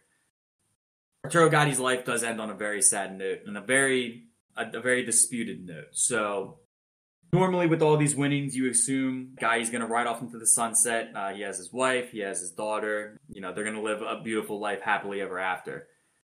About two years after he retires, he's down in Brazil on vacation with his wife and his daughter. His uh, sister is actually set to be married while he's down there. They're going to get married in Brazil. The whole family's down there, and Gatti is just, he's found dead. And th- this is where all the facts come into high dispute. Everything that I'm going to say now is, I'm not saying any of these are facts. These are all disputed. There are multiple sides, there are multiple narratives. The original conclusion of the Brazilian police and the assertion of Arturo Gatti's wife was that he committed suicide by hanging himself. Anybody who knows Arturo Gatti disputes this the, the, the, mental health things at play are obviously very, very difficult to talk about, and I'm certainly not going to try to be an expert on them. But basically, all the family members are saying there's no way Arturo would ever do anything like that. There are several investigations into this. First of all, it's important to note originally, the Brazilian authorities did label it a homicide. They then changed their narrative to call it uh, a death by suicide. This was after the coroner's autopsy, and that's when his widow was set free. So she was arrested initially. She was arrested initially. Basically, the, the, the main hole in her alibi is that she had no explanation for how she failed to notice that her husband was dead in the same apartment as her for 10 hours. That's the main hole in her alibi. Decent hole. Yeah. a decent sized hole in the alibi. At the end of July, about three weeks after Arturo Gatti uh, passed away, the Canadian government seek more information, we were able to secure a second autopsy in Quebec. The uh, pathologist very quickly concludes that there are injuries that the Brazilian coroner team failed to notice, several bruises to his body. And almost a year later, the circumstances are still very unclear in 2010. At the family's request at this point, they exhumed the body to conduct yet another autopsy. Jean Brichot says, We've been waiting for this a long time, and it's going to take a while before conclusions can be made. The report is released in November of 2011. The one point that everybody agrees is that Arturo Gatti died by asphyxiation via neck constriction. This Quebec report also identifies that he had a muscle relaxant in his system along with alcohol. They noted that the combination could induce symptoms such as anxiety, confusion, and psychosis. However, there is also an obvious presence of post-mortem lividity, which would indicate that the body was suspended for some time before it ended up on the floor. There's two more private investigations that go into his death. These are both done in the United States after being hired by Arturo Gatti's family. Again, important to remember who's paying them, but both of these investigations conclude that there is no way his body would have ended up on the floor in the position that it was if he had hanged himself. And their conclusion was that the wife had an accomplice in murdering Gatti. The motive would have been to, of course, secure his money. It's worth noting that three weeks prior to his death, his wife coerced him into voiding their prenuptial agreement. She had threatened to leave Gatti and take the son with her if he did not agree to ending the prenup. Those are facts. That's all that is known about the way that Arturo Gatti died. Again, the official conclusion of the Brazilian government is that this was a suicide via hanging, but facts are in great dispute. One thing that is not a dispute, obviously tragic to lose a legend of the sport at such a young age with the ability to enjoy the, the fruits of his labor still ahead of him. There is a uh, an episode on Investigation Discovery about specifically his death and all the circumstances surrounding that. If anybody wants to take a deeper dive there, but again, I would direct everybody back. Watch round nine of Gatti Ward. Most incredible thing I've ever seen in a boxing ring, perhaps in any sport. And just, you know, so thankful to Arturo Thunder Gatti and Irish Mickey Ward for putting those fights on for us. Because, I mean, they're going to live forever. As, as long as digital media exists, those fights are going to be some of the first things people talk about when it comes to boxing. So, Arturo Thunder Gatti, uh, a certifiable guy in my book.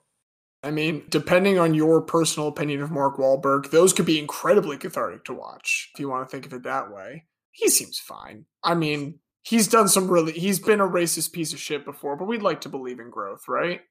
Can't be still as racist as he used to be, right? He has to be at least Yeah. less racist. He might still be He's- racist. I mean, he he he himself has admitted that he was very racist and had a lot of terrible worldviews. And the fact that he ad- admitted that and you know is open about the fact that he was a piece of shit, I think that itself showcases a lot of growth. Not knowing Mark Wahlberg personally. Well, either way, I enjoyed that very much. I'm glad that Gatti didn't die in the ring because I'm not gonna lie, the way you were going, I had a feeling we were gonna hear a guy that got killed in the ring. But uh, he brought the thunder. I do also appreciate that we got to hear a lot of very good boxing nicknames. And yeah, I mean, boxing is such a great realm for for these incredible nicknames. But I mean, fighting in general, and I mean, Xavier, I don't know who your guy is, but I know that we're looking to mix up. Don't say any more nicknames. I, I have I have I have a bit about this. Okay, we're gonna we're gonna hold it there. I'm gonna let Xavier roll with the bit. Before I get into that, though, I did want to give a quick shout out to someone that I didn't do a full dive on. Babe Ruth, obviously in the uh, news because of home run chase. Did you know that there was a guy whose name was whose nickname was Babe Ruth's legs? What? So there was a guy who played for the Yankees named Sammy Byrd, who was nicknamed both Babe Ruth's legs and Babe Ruth's caddy, because near the end of Babe Ruth's career, he got taken out for pinch runners and defensive replacements all the time because he was in awful shape. And so this guy, Sammy Byrd, was always brought in to run for and be the defensive replacement for Babe Ruth. So he gained the nickname Babe Ruth's legs. He was also an incredible golfer. So they called him Babe Ruth's caddy as well. And he ended up quitting baseball to then compete in the PGA Tour and finished second in the PGA Championship one year, becoming the first person to be in a World Series and major golf tournament. He's the golf Darren Erstad. Man, being the platoon counterpart of Babe Ruth. What a good gig. just Babe Ruth's legs, and I thought that was fantastic. But for this, I had to talk about combat sports because, as Diaz so eloquently informed us, combat sports have always been filled with fantastic nicknames, and MMA is no different.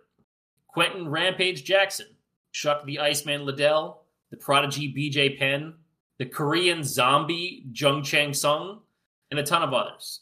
Yes, I like the Korean zombie too, James. I can see it in your face. Here's how great of a nickname Korean Zombie is. I never knew what his actual name was until you just said it. They only call him the Korean Zombie. If you go to his Wikipedia page, it just says the Korean zombie. It doesn't actually say his name.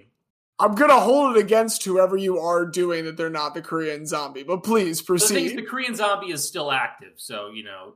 we got we got eyes on it. The committee is watching that career with great interest. Yes. But there is one man whose nickname is the perfect reflection of the brutal nature of this sport. I am talking about Wanderlei Silva, also known as the Axe Murderer. That's that's pretty violent. Yeah, yeah. You are like a squeamish person around violence sometimes, Xavier. I am a squeamish person around violence, but my father loves combat sports. So I watched a lot of them as a kid, even if I don't like blood in real life. Yeah, I mean, fight, fighting's not. Combat sports aren't real life. Fighting's It's different. No, I no no, it is different. I mean, I was gonna say, I mean, Wanderlei was my favorite Silva in MMA for a while until Anderson came about. Spider. Yeah, yeah. Also, Spider. Yeah, we had Spida Mitchell. We need to find like a mixed like basketball martial arts thing to settle who like the better is. Like, it's, it's a basketball game, but you can also be submitted via armbar. In I Donovan mean, Mitchell's Anderson defense, win. Oh, in his defense, he's also Spida AH. So I think we're good.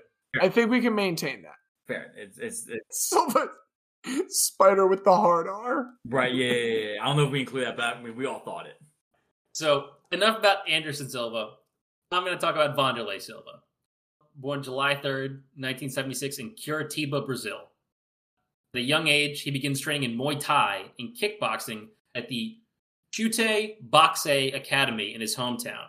For anyone who doesn't know, Muay Thai is also known as the art of the eight limbs, and it focuses on quick stand up striking with heavy use of the elbows and the knees, along with the fists and shins. You're essentially hitting with everything as fast as you can, and usually with the most bony parts of your body. It's very painful.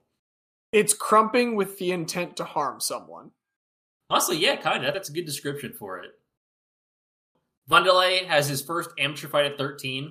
Saw his opponent enter the ring wearing uh, fancy tailored fight shorts and a mongkol, which is the ceremonial headband that is traditionally worn by Thai boxers and Muay Thai professionals. And he's scared out of his mind. Then the opening bell rings. Quote, I closed my eyes and started swinging as hard as I could. Ten seconds later, I knocked him out. I don't know if you would call it a killer instinct. I just know you either have it or you don't. Can, could I? I apologize if this is me trying to give away spoilers. Does the axe murder at any point end up being a real murderer? Axe murderer is not a real murderer. Okay, I, I felt like that was, I mean, not to continue to drive the pun into the ground, but it felt like there was a blade hanging over my head for a little bit. No, the ac- the axe we got into murderer- Does not kill anyone. Does he give people maybe some bad brain damage later in, the, in life? Possibly, but most combat sports professionals have done that, so I don't know if we can hold that against him. They know It's what they're signing up for. But so Silva ends up joining the Brazilian army as a teenager while continuing his fighting on the side. But fighting is his true passion, and people recognize his ability. Eventually, he joins a Brazilian jiu jitsu school and starts competing in Vale Tudo tournaments. Vale Tudo is a Brazilian precursor to current MMA, and it's essentially a form of combat sport with very few rules, if any. In the US, it's also known as no holds barred. It's pretty much just bare knuckle, you get in the ring and you fight until someone's unconscious. It's just fighting. Yeah, it's just fighting with like some spectators in a ring. There's really no other rules whatsoever. Quick philosophical question for the two of you. Probably the two most basic things that ever started as sports were running and exactly what you're describing here a bunch of people gathering around two dudes fighting. Which do you think came first, fighting or racing? Fighting. I mean, I mean, I guess even I think by any measure it's fighting because I was gonna say at first for sport maybe racing, but I mean they did some fucked up shit with the gladiators, so I think fighting. Final answer. I think it's fighting just because I, I can picture cavemen fighting first for dominance or food or anything, and then just doing it for fun before doing anything else. So I, I think it's fighting. There we go. Asked and answered.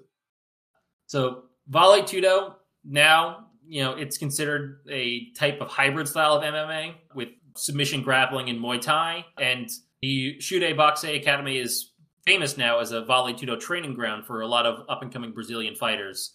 So it went from these no holds barred matches to an actual fighting style that's like very well known. So Silva trains here, competes in these tournaments. His first professional match that we have records for was uh, November 1st, 1996, in the Brazilian Vale Tudo Fighting Organization, the BVF. In this fight, he even falls out of the ring because of just how nuts things are, but gets back in and knocks out Dilson Filho with a right elbow. He then fights in BVF 10 against Marcelo Bobosa, submits him due to a, a shoulder injury. After this, he moves on to some international championship events. During the IVC 2 on September 15, 1997, he fights three matches in the same day. You know, some fighters might not fight three times in a year now, but this was a different era. He knocks out Sean Bormet with a kick to the head. He submits Agedio da Costa through punches. And then he does get his first loss to Artur Mariano due to a doctor stoppage. That doctor stoppage should have happened at the beginning of the third match. So listen, so listen to this. Silva dominates Mariano with punches and knee strikes, but gets a cut open above his left eyelid. He cut opens back up again multiple times because Silva continued to use the cut side of his head to headbutt Mariano over the course of the match. Because headbutting is legal. And I have seen video of this fight because it is recorded even though it was 25 years ago.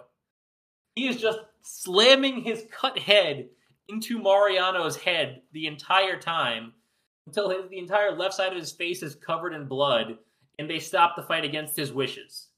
He did not get beaten by Mariano. He beat himself by his refusal to stop headbutting with his cut face. The best part about this is in the highlight package for this video, it opens with what I presume is a, an intro they filmed before this tournament, where a young Silva in Portuguese says, I'm just going to promise one thing a lot of violence. An important thing is to deliver on what you promise. Even if it meant opening his own skull up to gushing blood, he promised on that. So after this, he gets another win at IVC 6 and then gets invited to UFC and competes on October 16, 1998 at UFC Brazil, the first ever UFC event in Brazil, a match against Vitor Belfort. He does lose within 44 seconds after being knocked against the cage and stopped by the referee. Not Embarrassing on your hometown. Yeah, man. Yeah, it's it's not the best start for him. But he goes back to the IVC. Next fight, he beats Adrian Serrano by knockout in 22 seconds. And then his fight after that, he beats Eugene Jackson by TKO in 32 seconds. This is the fight that earns him the nickname the Axe Murderer because the way he's just hammering on Jackson with his elbows, it looked like he was just chopping him to pieces with an axe. So no actual death, James, but he, he was hammering a guy to a bloody pulp with his elbows, which pretty painful. He returns to the octagon at UFC 20 and puts Tony Petarra to sleep with a knee to the head in his first fight outside of Brazil. At this point, he gets asked to come to Japan to compete in the fledgling Pride Fighting Championships. So I don't know how many people remember, but at this point in the early 2000s, Pride is new, UFC is still pretty new, and they end up being like the two big things. UFC mostly in America and the West, and Pride in Japan. Uh, they're both So really on Spike TV. UFC is Blu-ray and Pride is, I'm going to guess because I don't hear about it now, HD DVD. You know what? I'll, I'll go with that. I'll go with that. He wins his first three fights in Pride, and then he gets asked to compete in UFC Ultimate Japan 3 for the vacant light heavyweight bout against Tito Ortiz. During this fight, a Silva right hook staggers Ortiz so badly that he actually turns and runs away from him to the other edge of the octagon to try to get some breathing room. He literally turns his back and sprints away. And there is video of this. Nowadays, Ortiz probably would have been disqualified because it counts as timidity, which is an actual official foul in MMA. Any fighter who purposely avoids contact, runs away, or fakes an injury gets fouled for timidity and can be disqualified. Now hold on. But they, Purposely avoiding contact is like the main defensive skill in fighting. Like I, I get all the other things that they said. But purposefully avoiding contact is like the only way you can be in this profession and potentially avoid CTE. I get it, and I get that's not what they actually mean. But the verbiage needs to be cleaned up. A lawyer like yourself, Xavier, needs to go and advise them to clean that language. Yep, I'll bring I'll bring that to the world uh, MMA official bodies, but they do not have this rule at the time. So Ortiz does not get disqualified, and he does eventually win a unanimous decision. Silva's like, "All right, I'm done with UFC for now," so he sticks with Pride. He doesn't lose a fight with Pride for over four years.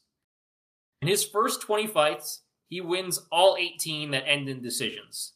There was one no contest for an accidental groin kick, and another fight that was under modified rules against a dude named Mirko Cro Cop. Actually, a Croatian anti terrorism special forces police officer, hence the name Cro Cop. It is just Croatian cop. So his nickname is Mirko Croatian cop. But under the rules. Okay, just because we've had one fighter who has changed their name legally to their nickname, I feel like I need to clarify. Is that now legally his name? No, I think it's like Mirko. Yeah, Mirko Filipovic. He he was known professionally as Mirko Cro Cop. So for this fight, you know, Pride experimented with rules a lot of times, and they said that if this one went the limit, it would be declared as a draw, essentially as a way to incentivize them trying to knock each other the fuck out. It does go the limit, so it is considered a draw. So 18 wins, one draw because they didn't knock each other out, and then one no contest. During this time, he defeated the man who was considered number one in the world, Kazushi Sakuraba. He does that twice. The first time he knocks him out in one minute. The second time, he knocks him out and wins the first ever Pride middleweight championship. The first couple years of Pride, they didn't have title belts, so this was the first one. He would go on to defend this title multiple times. He also starts a memorable rivalry with Quentin Rampage Jackson, which is later considered both exceptionally violent in one of the best rivalries in MMA history. So at this time, Rampage is relative unknown, hadn't fought much, especially on big stages, and had been brought to Japan as a warm up for Sakuraba. After impressing in a loss against Sakuraba, becomes a contender in his own right.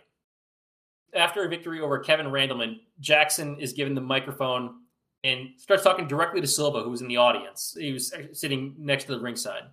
I want you, boy. It's going to be me and you. Silva jumps up to his feet, goes to the ring, goes face to face with Jackson. Jackson says, You have my belt. You're keeping it warm for me. Silva yells at him, My belt, and shoves him over. They almost get into a brawl in the ring, but they have to be restrained by multiple Pride officials. Doesn't take long for them to have an actual first fight. And Silva defeats Jackson by kneeing him in the face 20 times in a row. So, like many good rivalries, they got to have a rematch. So they fight again at Pride 28 High Octane. This time, in the second round, Silva knocks Jackson into the ropes and knees him in the head multiple times, causing him to fall unconscious with blood pouring out of his head. I continue to remain amazed how much knees factor into all of this. Well, I mean that's that's his style. It's you know not every mixed martial artist will focus on knees, but he did grow up at a Muay Thai academy where he learned a lot of Muay Thai and then added that to some Brazilian jiu-jitsu to get his grappling abilities. I just also feel like, I mean, first of all, I mean, just from like a layman's perspective, you can generate so much more force with your legs versus your arms. And the hardest part of the leg is the knee. So you're not going to get as much whip as you would with the foot. But if I had to pick the most destructive single strike that could be thrown to a person, I think it would be a well placed knee to the temple. I, I, I mean, anybody's lights are going out on that. So it, it's kind of hard to do this justice just by talking about it. There's also a video of this, and it's wild. So Silva has his hands around the back of Jackson's head and is just kneeing him repeatedly. And then, you know, Jackson falls unconscious in the middle of this, falls into the ropes, where the only thing that kept him from just cracking his head open outside the floor was that the ropes stopped the middle part of his body. So his torso and head are draped over the ropes, overlooking the floor, while his legs are dangling on the inside of the ring still. Sports Illustrated names this the knockout of the decade, and Silva gets named the fighter of the year for 2004 by both Sherdog and Wrestling Observer. Way to absolutely just murder that guy. Yeah, he uh he Rampage Jackson was not very happy after the after these two fights. Silva's five-year Pride unbeaten run eventually does end on December 31st, 2004, in a controversial split decision loss against heavyweight Mark Hunt. So Silva took this fight on two days' notice, and Hunt was 80 pounds heavier. it was not a very smart fight to take. He did do still well. Both commentators of the fight thought that he should have won, but wasn't able to knock out a guy 80 pounds heavier than him on two days' notice. So Pride essentially becomes defunct. They had a Yakuza scandal, uh, which No, please tell me more about this Yakuza scandal. I'm not going to get crazy into the Yakuza scandal, but it was a lot of issues with the people at the top maybe having some dealings with the Yakuza to secure television rights and things like that. And when it came to light, they maybe got in a bit of trouble and had to sell Pride. They sold Pride to the company that owned UFC. So at this point, UFC just guts Pride and it pretty much ends. I implore our listeners to also look into the ties of uh, the Yakuza to the Floyd Mayweather exhibitions that have been happening in Japan. We're not asserting anything on this podcast. We're just saying do your own research. So after this, Silva does officially sign a contract with UFC in August 17, 2007. And his first match is against Chuck the Iceman Liddell at UFC 79. Liddell, the star in the UFC world, does win by unanimous decision. After the match, Silva said, Win or lose, I like to give the emotion for my fans. He promised the next time he would deliver a win. And he kept that promise because at UFC 84, he knocks out Keith Jardine in 36 seconds. Kind of wild to me how short so many of these highly publicized fights are. Boxing, you're you're bound to get most of the time at least a few rounds, if I'm not mistaken. Right. Yeah, I mean, you'll get at least a few rounds a lot. And honestly, I mean, so the point you just made, James, is a big reason why a lot of people will still say WWE is the most entertaining, quote unquote, combat sport. Obviously, you know, we're adults. No offense to our dear friend, Mr. Medicinal. It's fake, but because it's fake, you know you're going to get three, four hours of entertainment anytime you tune into a pay per view. Versus with a boxing or an MMA pay per view, sure, there could be eight fights scheduled. It may last a combined 10 minutes. Yeah, but everyone likes the knockouts. That's why they have bonuses for knockout of the night. It's like, okay, I paid this money for the pay per view or for the ticket, but I saw someone go to sleep real bad. And that's what a lot of people tune in to see. And Silva was very good at letting people see him put people to sleep. After this, his next fight is against an old friend. UFC 92, he gets a third fight against Quentin Rampage Jackson. Now they are both UFC fighters.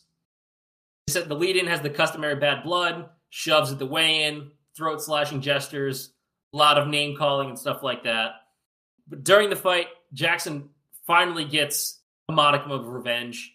He knocks out Silva with a left hook in the first round. He does then continue punching Silva in the head after he's unconscious on the ground, and the referee has been trying to stop the fight. The video of this is wild, like many other things I have talked about so far today, where the referee is literally getting in the way and Rampage is ignoring him, just punching the unconscious Silva in the head. And the referee actually has to shove Jackson in the back to get him to stop punching an unconscious man in the head. And there was a lot of talk after this about you know, maybe he should be suspended or fined or some other punishment for this behavior because not really what the UFC wants to see. But nothing happens. Jackson is gets away with it, and he gets to be like, "Hey, I punched you in the head multiple times, and that's how I got my revenge for all those things that happened in Japan." After another loss to Rich Franklin at UFC 99, Silva then announced he had to be out of action for, until 2010 because he underwent facial surgery to repair his nose, which had initially been broken the second time he fought Cro Cop, and then repeatedly broken in later matches, and removed some scar tissue above his eyes to avoid bleeding and being easily cut open. The surgery allowed him to breathe through a completely blocked nose that he had not been able to breathe through for years and increased his oxygen intake by 30%, according to a doctor's estimates. These are the things that happen when you get punched in the face and headbutt people for a living. So he comes back, makes his middleweight debut February 21st, 2010, against Michael Bisping during UFC 110. And he wins in a unanimous decision, his first win in over two years. After the fight, Emotional Silva tells the audience In your life, you have bad moments. Everybody has bad moments. But if you believe in God and working hard, good moments, they'll come.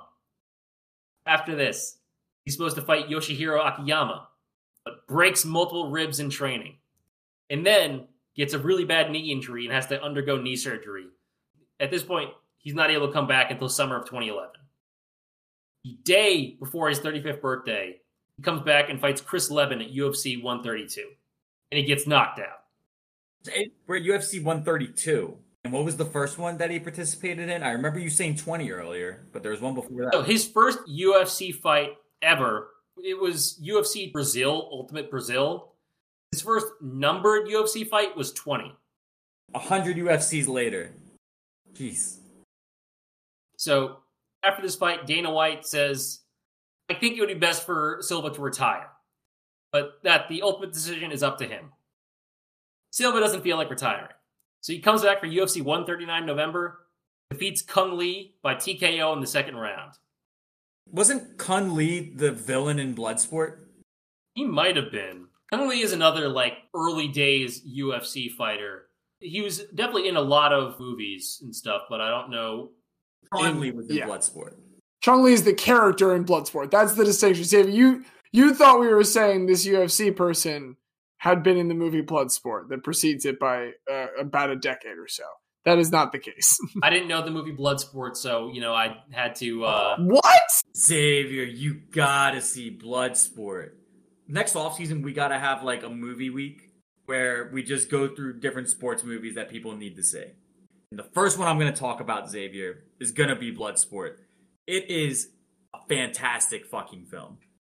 I just, I just went to the Bloodsport Wikipedia, and under legacy, it says former U.S. President Donald Trump has described Bloodsport as his favorite film. Ah, don't ruin it for me. Don't ruin it for me. Fuck out of here. Back to Wanderlei Silva.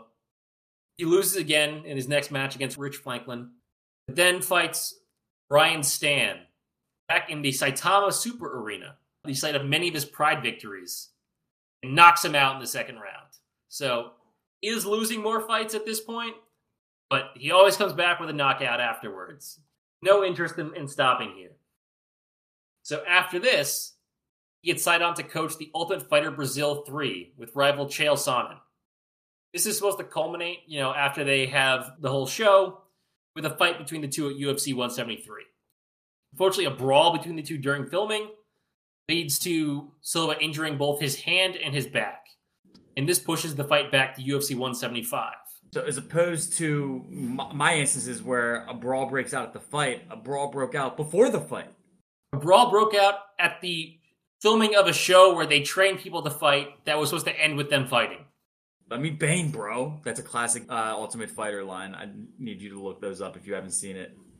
Know, who, who would have expected if you take two people who don't like each other and tell them to coach people about how to fight that they're going to fight each other? But so this fight gets pushed back to UFC 175. But then the injured Silva didn't attend a hearing to get licensed for the fight and refused to undergo a random drug test. Then Sonnen fails the drug test and retires immediately afterwards. According to Sonnen, Silva had never actually signed up for the fight. So even though UFC had been advertising the whole time, Silva, because of his injury, had never actually agreed to do it. They just were like, You're under contract, so we expect that you're going to be doing this. So he didn't feel like he had to show up to this licensing hearing because he never agreed to the fight. And he skipped out on the drug test because he had been taking diuretics to offset all of the anti inflammatories he was on after severely injuring his hand and back during the filming of the show. He's initially given a lifetime ban for refusing to do the drug tests. But this gets overturned by Nevada District Court because they ruled that he had never agreed to do the fight. So UFC did not have the jurisdiction to force him to take a drug test when he wasn't going to be fighting. is the most technicality of technicality, one of the very few ever overturned drug bans in sports history. They're not happy with each other right now, UFC and, and Wanderlei Silva. So he doesn't fight again for another couple of years. Eventually has to apologize to UFC because he had said that they rigged fights, and they eventually let him out of his contract. So years and years and years have passed, and it's now 2017, and he signs with Bellator. And at this point, he does finally fight Sonnen four years after they were supposed to do it before. They're both late 30s right now. This is just 39 year olds beating the crap out of each other. And Sonnen does win by unanimous decision. But Silva still got one more in. So he comes back a year later to fight Quentin Rampage Jackson for a fourth time under a third different fighting organization umbrella.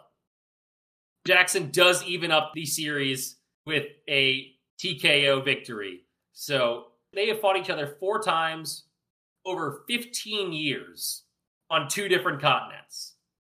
And, you know, I'm sure Silva is happy that he won the first two, the ones that really mattered when they were young and in their prime.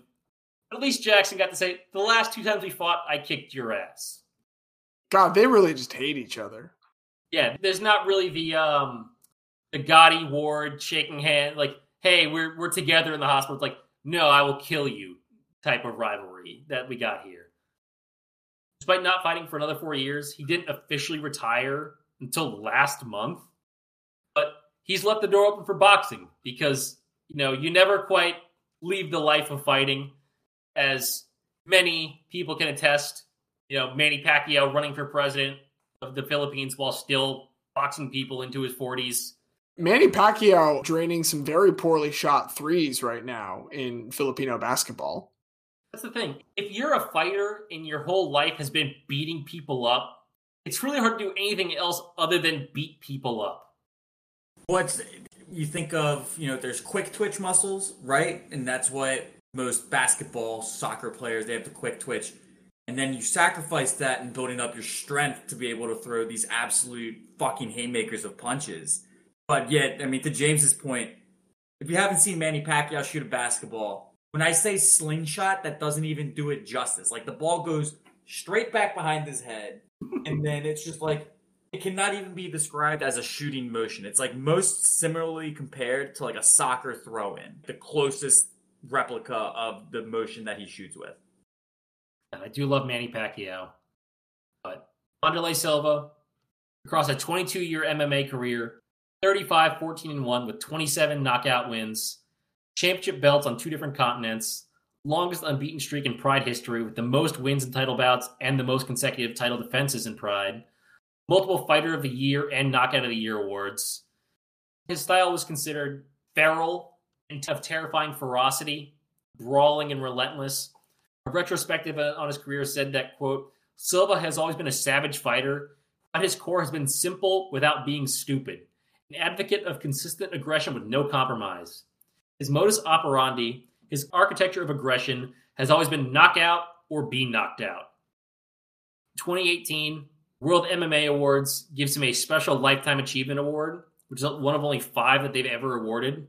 One of the other four was to Bruce Buffer, which I think is fantastic because if anyone else deserves it, it's it's that guy.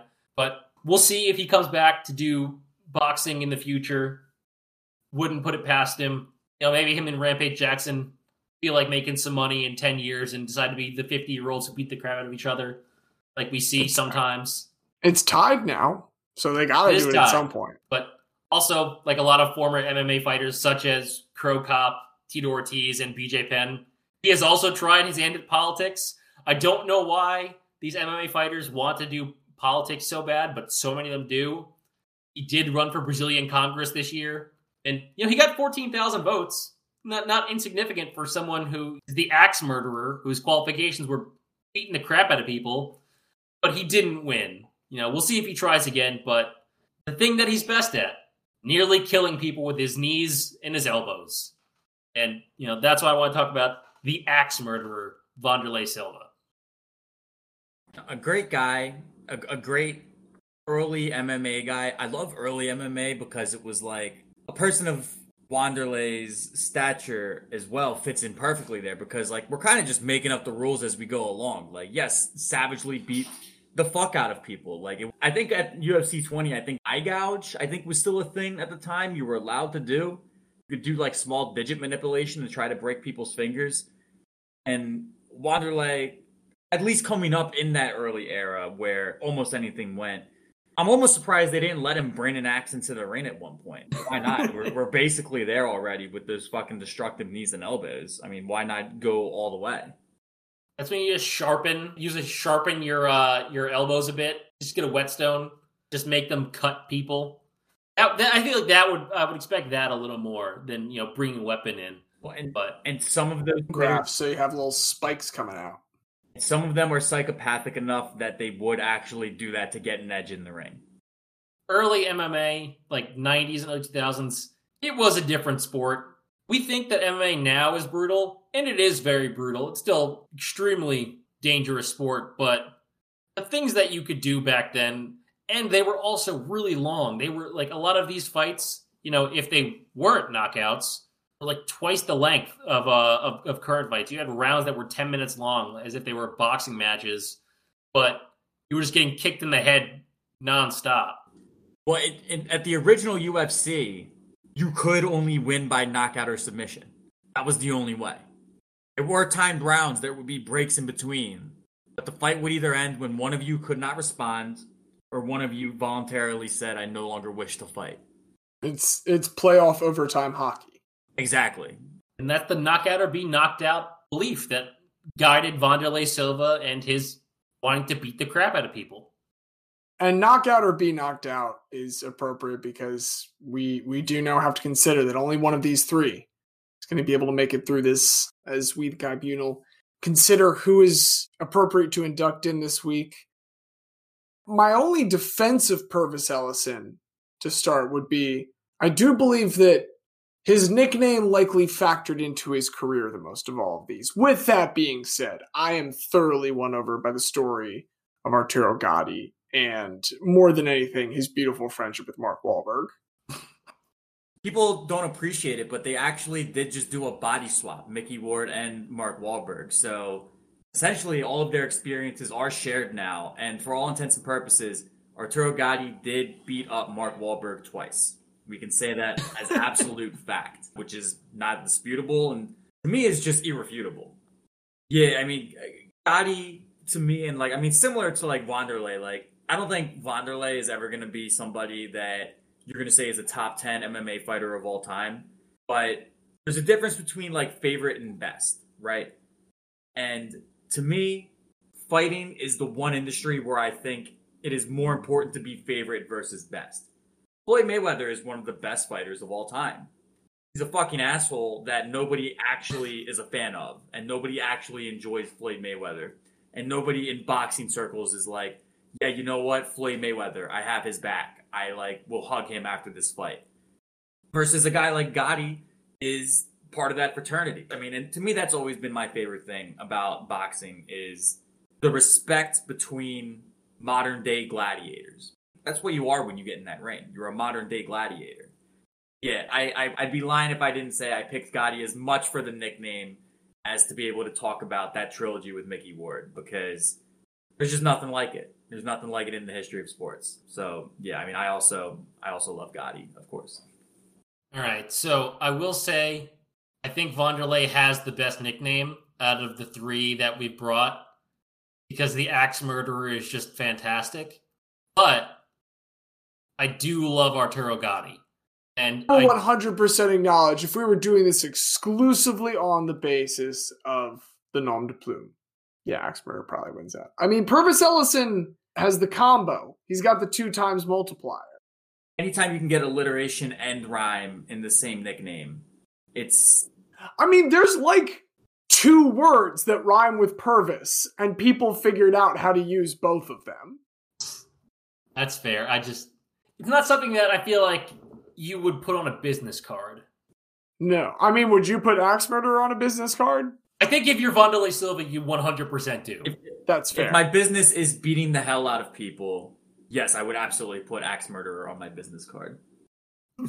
I Yeah. do agree, So- but I think at the end, I'm I'm still leaning Gatti.